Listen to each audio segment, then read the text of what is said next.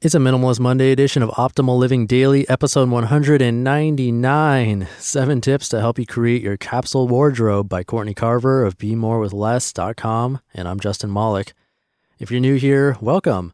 I usually have some music and an announcer guy start the show, but for Minimalist Mondays, I like to keep things a little more minimal just to get in the spirit. And if you have no idea what this podcast is, basically consider me your personal narrator of some of the best blogs on the planet covering personal development, minimalism, and really anything to help you optimize your life.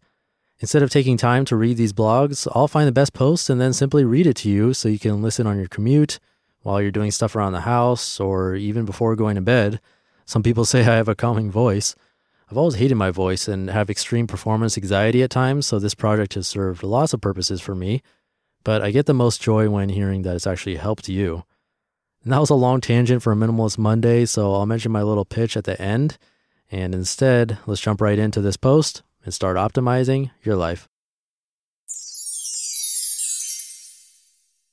Seven tips to help you create your capsule wardrobe by Courtney Carver of BeMoreWithLess.com. If you are working on your capsule collection for the next three months, or even if you are just considering it, these tips will encourage you to create something that works for you. When you choose items that fit your body and your lifestyle, you create a capsule wardrobe that helps you discover the benefits of dressing and living with less. Number one, make your own rules. Project 333 began changing closets around the world in 2010, and since then, different capsule wardrobe projects have popped up with slightly different rules or numbers, but the core concept and challenge is the same to create a small collection of clothing for a set amount of time, usually three months. Start with the Project 333 rules. If you need structure, stick with the rules. If you need flexibility, add your own touch. Number two, pick your favorites. Having it all doesn't require owning it all. Take a look at the things in your closet. Are they your favorites, or are they things you got on sale, or things that looked good in a magazine ad or on someone else? Donate your duplicates, the jeans that haven't fit in a long, long time, and those trendy items you thought would make you happy but now reside in the back of the closet dress with less, and wear your favorite things every day. The following comment on a post reminded me how important it is to make room for your favorites. Quote, an unexpected side effect of simplifying my clothes. The other day, I went to grab a top for slopping around the house in, stared in confusion at my options for a little while before I realized that now I only have my favorite tops left, i.e., ones I would be happy to go out and be seen in. So I ended up wearing a favorite top just for sitting on the balcony and reading a book. It felt great. Unquote. Number three, kick comparison to the curb. I've seen the perfectly dressed bloggers and capsule wardrobe collections with the colors and patterns that you would never dream of putting together. While some of them can be inspiring, many of them are completely intimidating and overwhelming. If you didn't dress that way before, you probably won't stick with it for very long. Go your own way for the next three months. Work with what you have and take the emphasis off of shopping and style and put it onto the things that matter most to you. Ignore the trends, the advertising, and everyone who looks like you think you should look, and be happy in your clothes. Number four, identify what's most important in your capsule wardrobe. The next season for me is winter, and the most important quality of my capsule wardrobe is warmth. I'll still include something for the occasional warm day or room, but most of my clothing will be serving the purpose of keeping me toasty warm. Earrings don't do that, so they aren't on the list. Instead, I'll include an extra cozy scarf. Number five, don't buy your capsule wardrobe. You could go out and buy 33 perfect pieces, but then you end up spending money you might not have on things that you won't love in three months. Instead, figure out what you really need by working with what you have. If you need to add a piece or two, do it, but otherwise, give yourself three months of dressing with less to better understand what you need for a capsule wardrobe that works best for you. Number six, eliminate the fear. Dressing with less can be scary stuff. Not there's a snake in my sleeping bag scary, but it can trigger feelings of fear. Fear of not having what you need, fear of people noticing that you are wearing the same things, and the simple fear of trying something new. The best way to eliminate the fear is to remember that this isn't permanent. It's three months, and if you think about what you were doing three months ago, you'll remember how quickly time flies. Don't donate your clothes yet, except for the stuff you never wear. Instead, Get it out of sight so you can enjoy the benefits of a capsule wardrobe with the security blanket of your clothes hidden in a box somewhere besides your closet.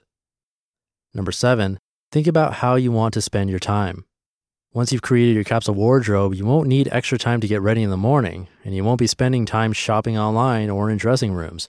you'll naturally create more time by eliminating those activities. How do you want to spend it? Make a love list to identify how you'll spend those precious extra minutes and create a morning routine for health, energy, and creativity. You just listened to the post titled Seven Tips to Help You Create Your Capsule Wardrobe by Courtney Carver of BeMoreWithLess.com. We've heard from a lot of amazing people on this podcast, but if you're like me, you want to go deeper.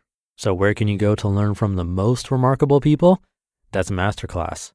Masterclass offers unlimited access to intimate one on one classes with over 180 world class instructors. Plus, every new membership comes with a 30 day money back guarantee, so there's no risk. There are over 200 classes to pick from, with new classes added every month, like Jon Kabat-Zinn's. He's a mindfulness expert who teaches you how to incorporate meditation into your everyday life. I've loved his class. It's really helped me to hone my meditation skills, especially when I'm out and experience stressful situations and don't have the time or space to have a proper meditation session. I feel that thanks to his class, I've really been able to stay more composed no matter what's happening. And right now, our listeners will get an additional 15% off an annual membership at masterclass.com slash old. Get 15% off right now at masterclass.com slash OLD, masterclass.com slash old. I love the idea of a capsule wardrobe and living with less clothes because ever since late high school or early college, that's something I personally believed in.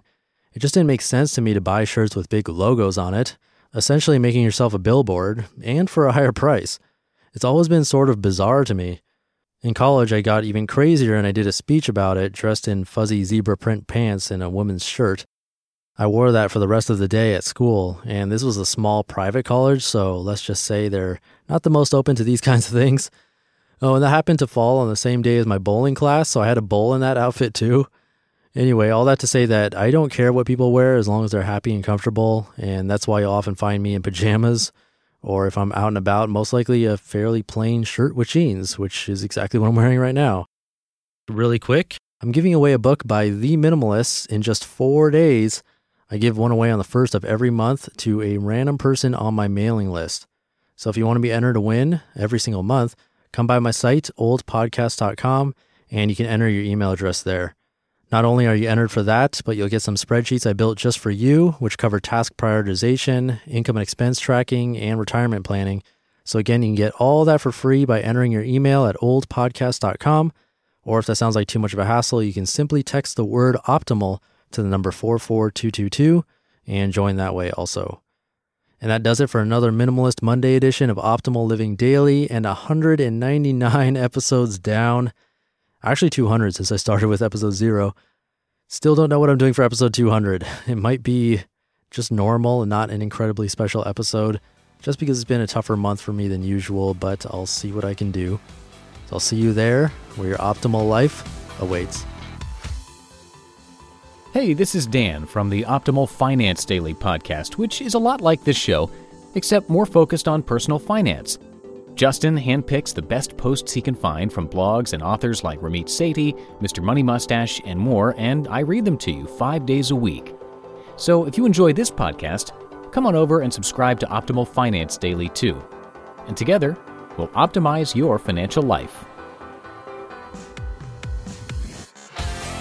You've been listening to Optimal Living Daily. Be sure to hit the subscribe button to stay up to date on each new episode and head to oldpodcast.com. That's O L D podcast.com for a free gift as well as more actionable tips and resources to help you maximize your potential. Thanks for joining us, and remember, your optimal life awaits.